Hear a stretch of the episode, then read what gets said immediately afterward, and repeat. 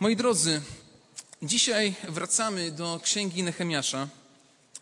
Będziemy dzisiaj tak powierzchownie z lotu ptaka patrzyli na dwa rozdziały, rozdział czwarty i piąty. Ale zanim je y, przeczytamy, nie będziemy czytać ich w całości od początku, tylko każdy rozdział kawałek i potem będziemy je gdzieś tam dalej analizować. Ale zanim się im przyjrzymy, chciałbym przeczytać wiersz z Ewangelii Mateusza y, z 16 rozdziału, wiersz 18. To jest wiersz, który jest bardzo podobny do tego, co było dzisiaj czytane na początku nabożeństwa z Ewangelii Jana, ale ten wiersz wydaje mi się, że dobrze oddaje to, co tutaj w tym fragmencie szerzej ma miejsce. Więc na początku Ewangelia Mateusza, rozdział 16, wiersz 18. I to mówi Jezus Chrystus. A ja ci powiadam, że ty jesteś Piotr i na tej opoce zbuduję kościół mój, a bramy piekielne nie przemogą go. Jezus Chrystus mówi o tym, że On zbuduje swój kościół. On będzie tym, który, poprzez który kościół będzie dalej kościołem, że dzięki niemu kościół nie upadnie, nie będzie zniszczony. I dzisiaj na początku nabożeństwa z Ewangelii Jana czytaliśmy o tym, że bez Chrystusa nic uczynić nie możemy. To jest pewna prawda, która wynika zarówno ze Starego Testamentu, jak zaraz zobaczymy, jak i to jest prawda, która do dzisiaj jest wciąż aktualna, że bez względu na to, co się by nie działo w danej wspólnocie, to Chrystus zachowuje swój Kościół. On utrzymuje swój Kościół w bezpieczeństwie i go przeprowadza. To jest prawda, którą mam nadzieję, że teraz zobaczymy szerzej, w szczególności w księdze Nehemiasza, gdzie zobaczymy dwa źródła problemów. Dwa źródła problemów dla Bożego ludu, dla wspólnoty ludzi wierzących. Wspólnoty, która, jak wiemy, w Starym Testamencie księga Nehemiasza pokazuje coś więcej niż tylko odbudowę murów Jerozolimy, ale pokazuje pewną rzeczywistość duchową, która ma miejsce. Ponieważ Bóg ma mieć swój przybytek pomiędzy swoim ludem i oni chcą ten przybytek odbudować. Więc wszelkie różne trudności, które się pojawiają, to różni komentatorzy są zgodni, że są pewnym symbolem różnych ataków szatana na to, co tam ma miejsce. Chciałbym, żebyśmy spojrzeli dzisiaj na dwa takie źródła, dwa źródła problemów. Jeden to jest zewnętrzne, takie często nam łatwiejsze do analizy, do przygotowania się w pewien sposób, bo wiemy, że zagrożenie pochodzi z zewnątrz. Ale drugi punkt zagrożenia to jest zagrożenie, które jest nasze wewnętrzne, takie, które, na które każdy z nas jest podatny i które może doprowadzić do różnych problemów, co zresztą zaraz też zobaczymy. Dlatego zachęcam nas najpierw do tego, żebyśmy spojrzeli na czwarty rozdział Księgi Nehemiasza i spojrzymy na kilka pierwszych wersetów właśnie z tego rozdziału. Wiersz od pierwszego do trzeciego. Gdy zaś Sanballat usłyszał, że my odbudowujemy mur, zapłonął gniewem i bardzo się oburzył i zaczął drwić z Żydów, mówiąc obecności swoich braci i wojska samarytańskiego tak. Co ci nędzni Żydzi wyczyniają? Czy można im na to pozwolić? Czy zaczną składać ofiary? Czy chcą dokończyć to w jednym dniu? Czy z kupy gruzu można na nowo ożywić te kamienie, które są przecież spalone? I jak pewnie już wiecie, to Sanbalat oraz y, kilku innych przyjemnych panów, takich jak y, Tobiasz, sługa Monicki oraz y, Arab Geszem, pojawiają się już wcześniej w tej historii. Pojawiają się w drugim rozdziale, kiedy właśnie od samego początku, kiedy pojawia się Nehemiasz w celu rozbudowy Jerozolimy, to oni już wtedy zaczynają swoje gdzieś tam działanie.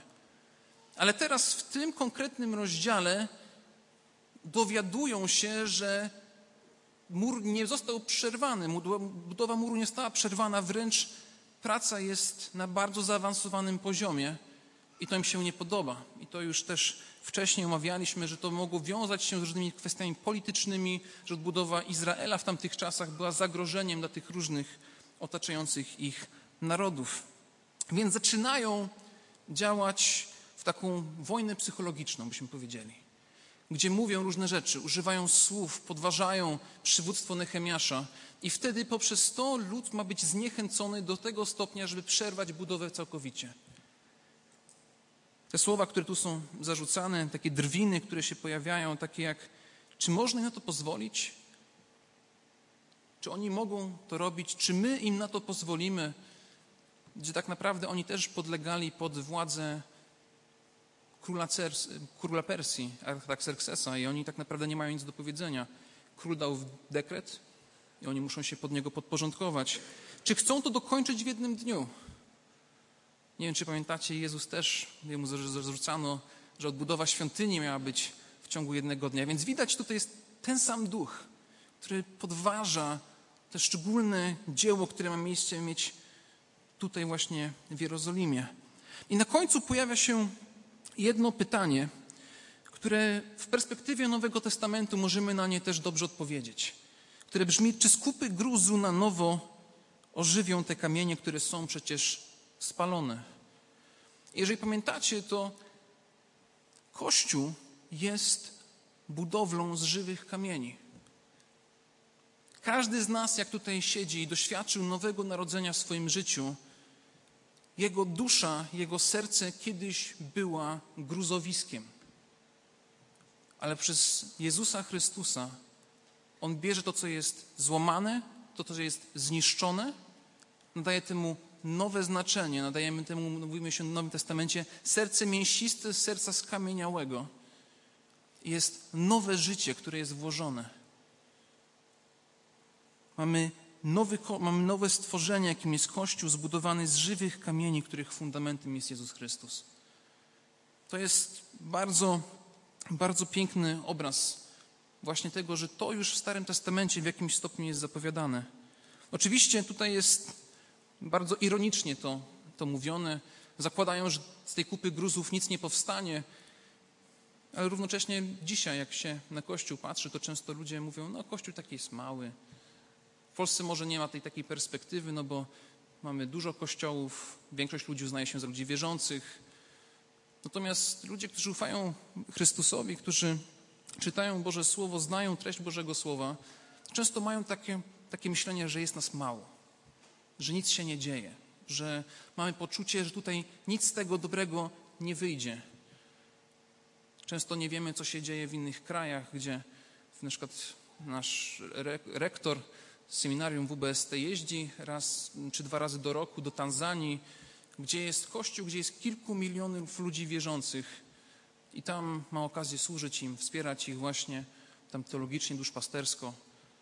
Często nie wiemy, jak wiele Bóg czyni na świecie, bo nasza perspektywa jest trochę, trochę mniejsza. Ale tutaj w tej konkretnej sytuacji wymaga to odpowiedzi. Wymaga to odpowiedzi Nehemiasza na te różne rzeczy. I odpowiedzią Nehemiasza jest modlitwa, wzywająca Boga o to, żeby coś z tymi zarzutami zrobić. I czytamy w wierszu czwartym i piątym. Słuchaj Boże nasz, w jakiej jesteśmy pogardzie. Spraw, by ich urąganie spadło na ich własne głowy. Wydał, i wydaj ich na łup w ziemi niewoli. Nie zakrywaj ich winy, niech ich grzech nie będzie zmazany przed Tobą, gdyż znieważyli odbudowujących. Nehemiasz modli się w taki sposób troszkę dla nas dziwny. Na Bliskim Wschodzie ten rodzaj modlitwy często dotyczył tak zwanej odwróconego przekleństwa, gdzie ktoś złorzeczył komuś, to ktoś modlił dobrze, to teraz niech Twoje słowa się wypełnią, ale niech się wypełnią nie na mnie, ale na Tobie. To był taki starożytny sposób modlitwy, dla nas może troszkę dzisiaj dziwny, ale Nehemiasz prawdopodobnie w ten sposób właśnie wzywa Boga do tego, żeby owszem ich słowa modlitwy się spełniły, ale spełniły się w zupełnie odwrotny sposób niż oni tego zamierzają. Co więcej, później Nehemiasz zachęca lud do modlitwy. Wiersz dziewiąty. Modliliśmy się więc do Boga naszego i wystawiliśmy dniem i nocą straże przeciwko nim. Więc Nehemiasz dużo się modli. Zachęca ludzi do modlitwy. Ale to nie rozwiązuje wszystkich problemów.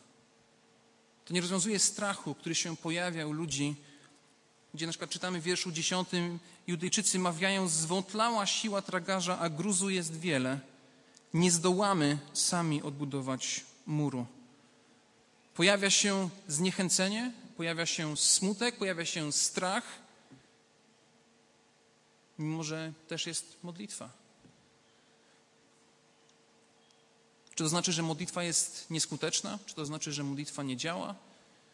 Jak zobaczymy potem w tej historii, jest to wręcz odwrotnie. Modlitwa jest bardzo skuteczna, Bóg jest wierny i mur zostanie odbudowany, ale to dopiero w rozdziale szóstym, także musimy trochę poczekać. Ale Nechemiasz poza modlitwą robi coś jeszcze. Widząc zaś, że się boją i rzekłem do przedniejszych, do naczelników i do pozostałego ludu, nie bójcie się ich, Pana wielkiego i strasznego, wspomnijcie i walczcie za waszych braci, za waszych synów i córki, za wasze żony i za wasze domy. Więc nie tylko wołają do Boga, ale Nechemiasz wzywa ludzi i mówi: Słuchajcie, to jest czas nie do tego, żeby się poddawać, ale żeby wziąć ręce i broń w garść i bronić tego, co do nas należy. A gdy nasi wrogowie dowiedzieli się, że ich zamysł jest nam znany i że Bóg go udaremnił, odstąpili od niego, a my moglibyśmy powrócić wszyscy do muru, każdy do swojej roboty. I w momencie, kiedy nagle z nastawienia poddania się, odpuszczania, pojawia się nastawienie chętne do działania, chętne służenia sobie wzajemnie, chętnie obrony tego, co Bóg im postawił, to wtedy wrogowie odstępują. Mówią, dobrze, my tu już nic nie zdziałamy, nic z tego nie pozyskamy. I potem się pojawia bardzo ciekawa rzecz, gdzie od tego dnia tylko połowa moich ludzi wykonywała pracę, druga ich połowa trzymała włócznie, tarcze, łuki i pancerze, naczelnicy zaś stali za całym domem judzkim, odbudowującym mur. Tragarze ciężarów zajęci byli w ten sposób. Jedną ręką wykonywali pracę, a w drugiej trzymali broń. Ten wiersz 17 to często do dzisiaj jest pewnym obrazem czegoś, co może kojarzycie jako w jednej, jednej ręce jest szpachla do szpachlowania muru, a w drugiej ręce jest miecz. Na przykład kaznodzieja Charles Spurgeon rozpoczął na podstawie tego wiersza taką gazetkę, czy też periodyk, który przez wiele lat był publikowany właśnie o takiej nazwie Szpachla i Miecz. Do dzisiaj różne służby chrześcijańskie korzystają właśnie z tego, żeby pokazywać, że z jednej strony zadaniem chrześcijan jest budować, z drugiej strony zadaniem chrześcijan jest bronić. Bo co to znaczy, że w naszej współczesnej perspektywie mamy się bronić przed wrogami? To dla nas jest dzisiaj takie troszkę dziwne, takie trochę niepojęte.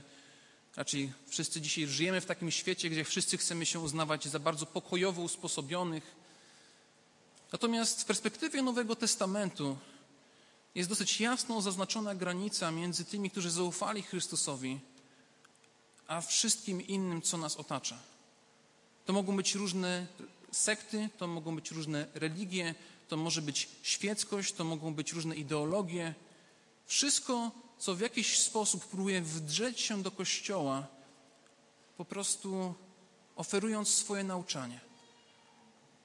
I widzimy to w Nowym Testamencie, że są dwa sposoby na to, jak właśnie to jest próba wykonania zdobycia Kościoła. Jest to, że są fałszywi nauczyciele, którzy wnoszą dziwne nauczanie, sprzeczne z treścią Ewangelii, sprzeczne ze Słowem Bożym.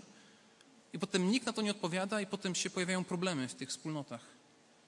Nechemiasz robi tu coś zupełnie innego. Nechemiasz robi to, co powinien robić dobry starszy, czyli rozpoznaje problem, daje odpowiedź i daje temu rozwiązanie, broni swój lud. I w księdze liście do Tytusa, chciałbym to szybko zaznaczyć, pojawiają się dwa wymogi dla starszych, które dzisiaj wspomnimy w szczególny sposób. List apostoła Pawła do Tytusa,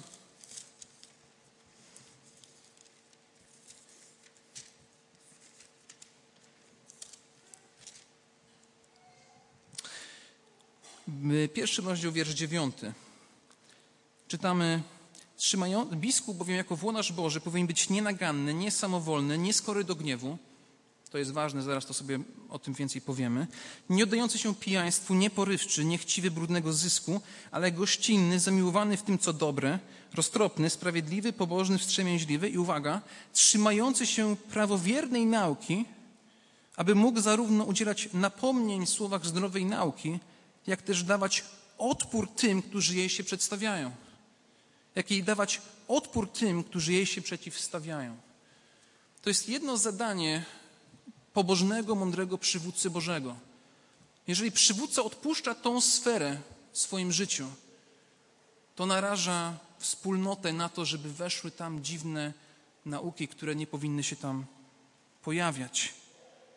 I oczywiście łatwo w ten sposób jest bronić się przed tym, co jest znane, bo wiemy, że tu jest dziwne nauczanie, to jest jakieś dziwne nauczanie. Znaczy to, że nasz zbór jest jeden zbawczy, ale co do zasady, kiedy się czyta Pismo Święte, to pewne rzeczy stają w bardzo ostrym kontraście, na które bardzo łatwo i trzeba na nie czasami odpowiadać.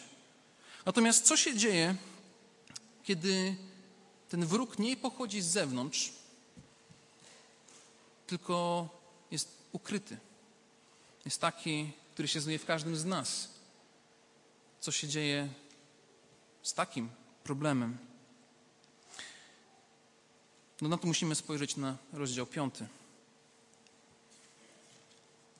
Bo tutaj mieliśmy problem z zewnątrz. Ale jak widzimy, odbudowa muru, czy też odnowa Bożego Ludu nie jest czymś prostym. To nie jest zadanie, które zostaje w bardzo łatwy sposób wykonane, gdzie wszystko idzie jak po maśle. Tak często byśmy chcieli, żeby Kościół funkcjonował, że chcemy, że kiedy następuje gdzieś jakaś odnowa duchowa Kościoła, że wszystko będzie szło jak po maśle, że wszystko było gładkie, piękne i kolorowe. Księga Nehemiasza uczy nas czegoś innego, że często z jednego problemu pojawia się kolejny problem i trzeba go rozwiązać, potem jest kolejny. I tak naprawdę problemy mogły się pojawiać aż do skończenia świata. Dlaczego? Piąty rozdział właśnie tego uczy. Czytajmy wiersz od pierwszego do piątego. Wtedy wszczął się wielki krzyk pospólstwa ich żon na braci żydowskich. I tak byli tacy, którzy mówili, naszych synów i nasze córki musimy dać pod zastaw, aby nabyć zboże i utrzymać się przy życiu. Byli też tacy, którzy mówili, nasze pole, nasze winnice i nasze domy musimy dać pod zastaw, aby nabyć zboże w czasie głodu. Byli wreszcie tacy, którzy mówili, pożyczyliśmy pieniędzy na opłacenie podatku królowi, zabezpieczając je naszymi polami, naszymi winnicami.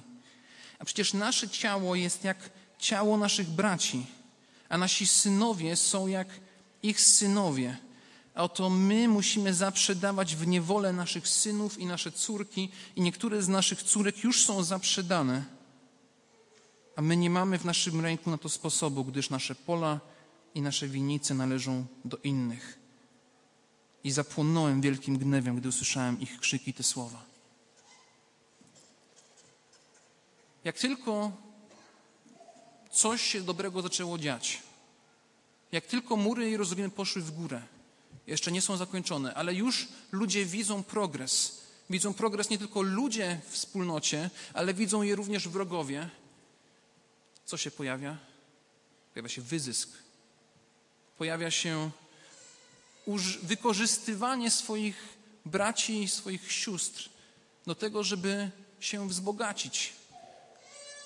Dzieje się to kosztem własnych ludzi, własnych braci i sióstr z jednego narodu, z jednego miejsca, którzy powinni w inny, zupełnie inny sposób funkcjonować. W Starym Testamencie był wręcz zakaz dla Izraelczyków do tego, żeby dawać sobie pożyczki na procent. Mieli zakaz, nie mieli prawa tego robić. A jednak tutaj widzimy, że tu się zaprzedają, wykorzystując sytuację, ci, którzy byli możniejsi, wykorzystali sytuację, pewien kryzys do tego, żeby się jeszcze bardziej wzbogacić. Jedna z rzeczy, która znika w tym miejscu, w tej wspólnocie, jest miłość. Jest miłość do bliźniego, miłość do drugiego człowieka. I czytaliśmy dzisiaj w Ewangelii Jana właśnie to, co Jezus sam mówił do swoich uczniów. Takie jest przykazanie moje, abyście się wzajemnie miłowali, jak ja was umiłowałem. Wieście do Galacjan, w piątym rozdziale czytamy następujące słowa. Bo wy do wolności powołani zostaliście, tylko pod pozorem tej wolności nie pobłażajcie ciału, ale służcie jedni drugim w miłości. Albowiem cały zakon streszcza się w tym jednym słowie, mianowicie w tym. Będziesz miłował bliźniego swego jak siebie samego. Jeśli jedni drugich kąsacie i pożeracie, baczcie, abyście jedni drugich nie strawili. Baczcie, abyście jedni drugich nie strawili. Ten fragment z listu do Galacjan jest wypełnieniem albo jakby to, co się dzieje w księdze Nehemiasza, jest jawnym zaprzeczeniem miłości do bliźniego. Z jednej strony był zakaz wykony, jakby zapożyczania się u innych Izraelczyków albo dawanie pożyczek na procent. I to jest pewien szczególny przykład tego, czego nie robić. Tutaj tego to całkowicie znika. I w żaden sposób tutaj nie ma na to odpowiedzi. Ludzkie serca, które tu mają miejsce, mimo że powinny myśleć inaczej, postępują odwrotnie, w odwrotny sposób. I moi drodzy, to jest pewna lekcja dla nas dzisiaj. Naprawdę to jest ważna lekcja dla nas dzisiaj, że my w pewien sposób wiemy o pewnych rzeczach, możemy posiadać pewną wiedzę, pewną wiedzę biblijną nawet, ale w momencie, kiedy nie wprowadzamy tego w życie i nie żyjemy tym, w co wierzymy, to sami się narażamy na tym, co mówi apostoł Paweł, na to, żeby się kąsać, żeby się drażnić, żeby sami siebie irytować. Nie tak ma być w Bożym Kościele, nie tak ma być we wspólnocie, która uznaje Jezusa Chrystusa jako swojego Pana, jako swojego Zbawiciela. Ale druga rzecz, która tu się pojawia, to jest reakcja Nehemiasza. Wiersz szósty. Czytamy: I zapłonąłem wielkim gniewem, gdy usłyszałem ich krzyk i te słowa. Ale potem pojawia się też wiersz siódmy. Rozważyłem więc tę rzecz w moim sercu. Te pierwsze słowa, które się pojawiają w tym fragmencie, i rozważyłem tę rzecz w moim sercu, są niezwykle ważne. Nie wiem jak wy, ale jestem przekonany, że zarówno ty i ja mieliśmy chwilę w naszym życiu, gdzie w poruszeniu nawet powiedzmy sprawiedliwego gniewu nawet czegoś ktoś nas skrzywdził i się pogniewaliśmy i powiedzieliśmy o jedno słowo za dużo, którego później żałowaliśmy. Może w zdenerwowaniu wysłałeś maila, wiadomość na WhatsAppie, na Messengerze, którą później z perspektywy czasu myślisz, nie powinienem, nie powinnam była tego wysłać, nie powinnam była tym się zajmować. Gniew sprawia, że nasze hamulce bezpieczeństwa, emocje, zamiast być tym, co nam dają jakąś przestrzeń do funkcjonowania między ludźmi, nagle wszelkie hamulce, które mamy, zostają zerwane. I lepiej jest w takich sytuacjach, kiedy faktycznie pojawia się gniew, i to dotyczy wszelkich sytuacji, nie tylko funkcjonowania między sobą wzajemnie w kościele, wszelkich innych relacji również jest wziąć krok do tyłu, się zastanowić, dać temu chwilę i dopiero później coś zrobić, dopiero później zareagować, tak, żeby nasze emocje nie kierowały naszą decyzją albo naszym postępowaniem. I Nehemiasz właśnie tak tutaj postępuje. On rozważa tą rzecz w swoim sercu. Rozważa to, zastanawia się. I myślę, że to jest czasem trudność dla nas, bo każdy z nas jest w jakiś sposób podatny na różne grzechy. Komuś często, dla kogoś gniew może być czymś, co jest takim naturalnym, naturalną ucieczką od jakiegoś problemu. Coś się złego dzieje, to ja się gniewam i chcę, żeby natychmiastowo to zostało rozwiązane wyłącznie po mojemu, tak jak ja chcę. Nawet nie ma chwili do zastanowienia się, o co tu w ogóle poszło, co tu się wydarzyło. Czasem może być tak, że postępujesz pochopnie, źle coś zrozumiałeś i potem tak naprawdę rozmawiacie dokładnie o tym samym, tylko może na dwóch różnych płaszczyznach, ale sedno problemu, sedno rozmowy, w jakiej tak się obruszyłeś, jest dokładnie to samo. Dotyczy każdej relacji męża z żoną, kolegi, kumpla, siostry, brata. Każda relacja może w ten sposób być poprawiona, jeżeli tylko będziemy mieli chwilkę na to, żeby się zastanowić.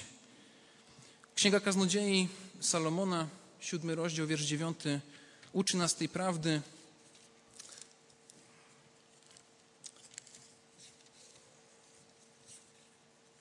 Gdzie czytamy: Nie bądź w swym duchu porywczy do gniewu, bo gniew mieszka w piersi głupców. List Jakuba, pierwszy rozdział, wiersz 19 do 20. Również ważny z perspektywy Nowego Testamentu, że to się nie zmienia. Ta sama prawda, ta sama mądrość się nie zmienia, dotyczy zarówno Ciebie i mnie dzisiaj. Czytamy: Wiedzcie to, umiłowani, a niech każdy człowiek będzie skory do słuchania, nieskory do mówienia, nieskory do gniewu. Bo gniew człowieka nie czyni tego, co jest sprawiedliwe u Boga. I oczywiście ktoś teraz powie, no ale co z listem do Efezjan, czwartym rozdziałem, gdzie jest napisane, gniewajcie się, ale nie grzeszcie. Również jest napisane, żeby się nie gniewać do zachodu słońca. Że jeśli już ktoś ma gniewać, to niech panuje nad swoim gniewem do tego stopnia, żeby nie żył ciągle w gniewie. To jest bardzo dobra lekcja dla nas dzisiaj. Dzisiaj brat Michał mówił o jeździe samochodem. Ja też myślałem o jeździe samochodem. Czasem jest tak, że się jedzie i nagle ktoś ni stąd, ni zowąd wcina się tobie przed maskę, nie zaznaczył tego. Co więcej, jeszcze klaksonem ci daje znać, że ty, ty źle jedziesz. I co wtedy? Trochę w sercu się tak człowiek porusza. O, tak, no. On tak źle postąpił. No i postąpił źle, to prawda. Ale ty, jeżeli wypowiesz kilka słów za dużo, pomyślisz złe rzeczy o nim w tej danej chwili, również grzeszysz. I Nechemiasz tutaj właśnie w bardzo mądry sposób podchodzi do tego problemu.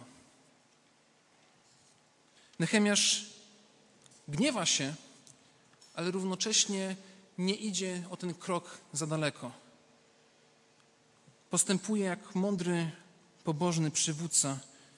I tak jak już czytaliśmy, jednym z cech mądrego biblijnego przywódcy w kościele jest to, że nie jest chory do gniewu. Jeden z cech starszego dla zboru jest to, że nie powinien być pierwszym do tego, żeby gniewać się na innych. Więc w wierszu siódmym czytamy: Rozważyłem więc tę rzecz w swoim sercu i zbeształem przedniejszych i naczelników tymi słowy. Ciężkie brzemię nakładacie jeden na drugiego. Następnie zwołałem przeciwko nim wielkie zgromadzenie i rzekłem do nich: Myśmy według możności wykupili naszych braci Żydów, zaprzedanych poganom. A wy sprzedajecie nawet waszych braci i ci znów muszą być przez nas wykupieni. I oni zamilkli i nie znaleźli słowa odpowiedzi. Nechemiasz napomina ich bezpośrednio. Nie robi to przez osoby trzecie, nie robi to przez kogoś innego. Bezpośrednio po rozpoznaniu sprawy idzie, mówi: Słuchajcie, wy tak czynicie. Oni się nie bronią, co oznacza, że faktycznie przyznają się również do tego, że tak, tak ma miejsce. Więc Nechemiasz czuje się jakby odpowiedzialny, żeby dalej iść z tym tematem. Mówi, niedobra to rzecz, którą robicie.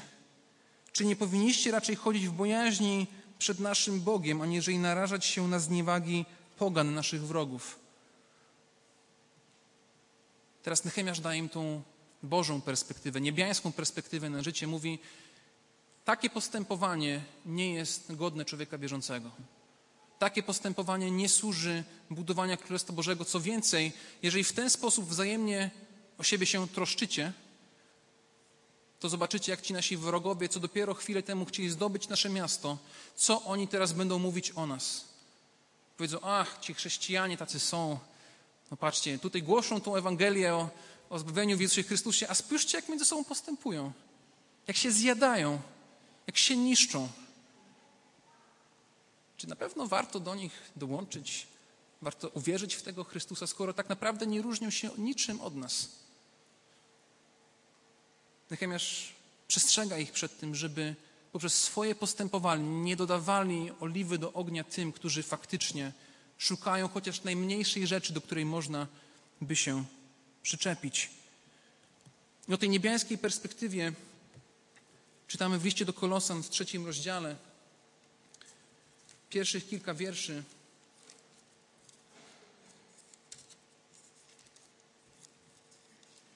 Gdzie jest napisane: A tak, jeśli wzbudzeni z Chrystusem, tego, co w górze szukajcie, gdzie siedzi Chrystus po prawicy Bożej. O tym, co w górze myślcie, nie o tym, co na ziemi. Umarliście bowiem, a życie wasze jest ukryte wraz z Chrystusem w Bogu. Trochę tajemniczo to brzmi. Takie brzmi to troszkę właśnie jakbyśmy teraz musieli chodzić z głową w chmurach. Mówić o tych, myśleć o tych niebiańskich rzeczach, to myśleć tylko o Chrystusie, jakiejś teologii. Ale apostoł Paweł mówi, że myślenie o niebiańskiej rzeczywistości, chodzenie z Bożą perspektywą, to jest życie z Bożą perspektywą tu na ziemi. Wiersz piąty apostoł Paweł kontynuuje, mówi umartwiajcie tedy co to, co w waszych członkach jest ziemskiego. Przeteczeństwo, nieczystość, namiętność, złą pożądliwość i chciwość, która jest bałwochwalstwem. Chciwość, której doświadczyli właśnie ci ludzie w księdze Nehemiasza. Apostoł Paweł tutaj napomina też Kolosan, daje im perspektywę, skoro żyjecie w niebiańskiej perspektywie, to teraz żyjcie z tą samą perspektywą tu na ziemi.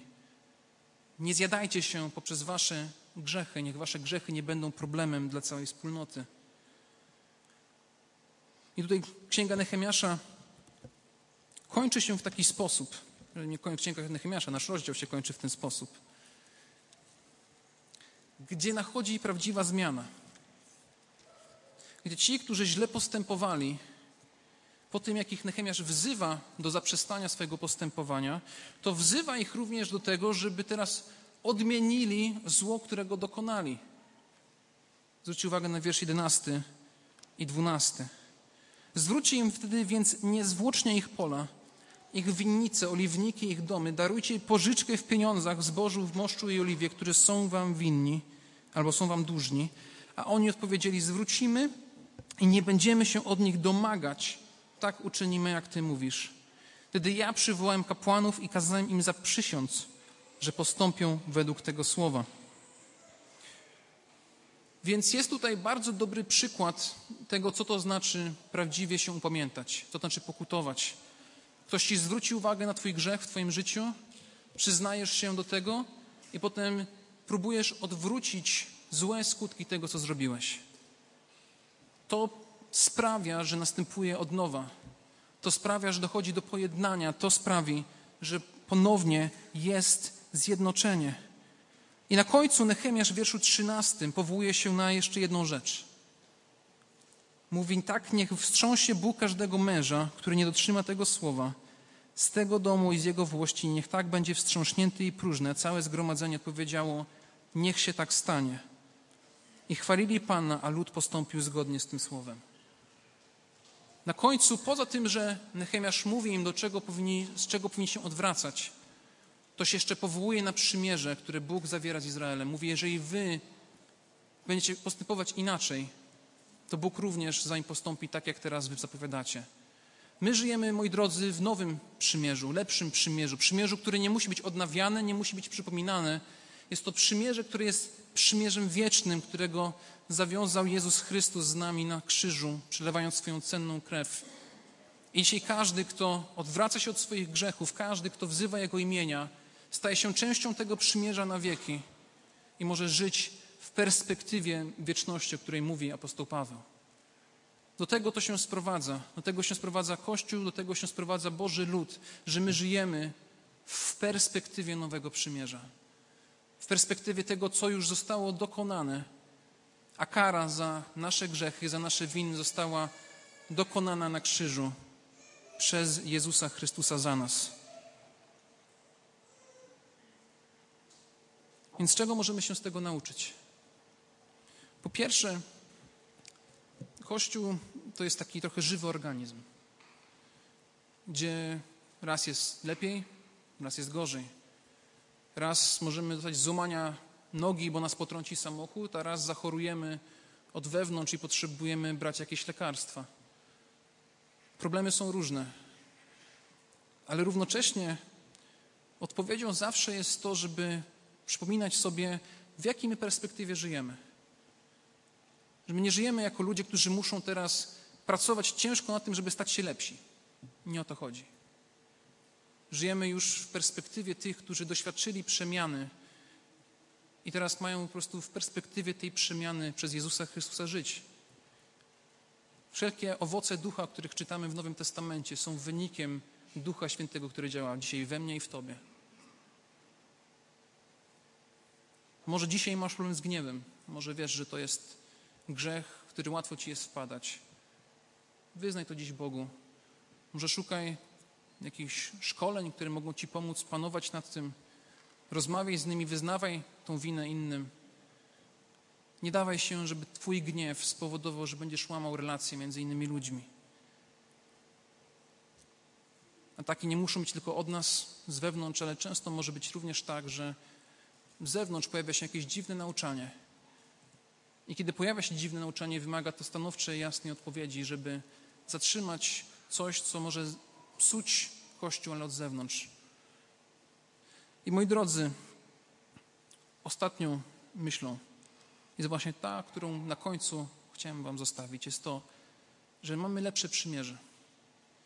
Kiedy my w jakiś sposób zgrzeszymy, to nie musimy znowu czekać, aż ktoś przyjdzie i odnowi z nami wielkie połączenie z Bogiem.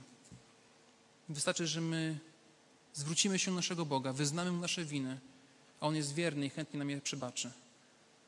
Mamy lepsze przymierze, mamy kogoś, kto się z nami ciągle wstawia i tą osobą jest Jezus Chrystus. I to dzięki Niemu Kościół istnieje do dzisiaj i będzie istniał jeszcze przez wiele lat, aż do Jego powrotu. Bo takie problemy, o których tutaj czytaliśmy, nie są dla Niego żadnym problemem. To masło maślane. Ale Chrystus buduje swój Kościół i bramy piekieł go nie przemogą, zarówno z zewnątrz, jak i wewnątrz.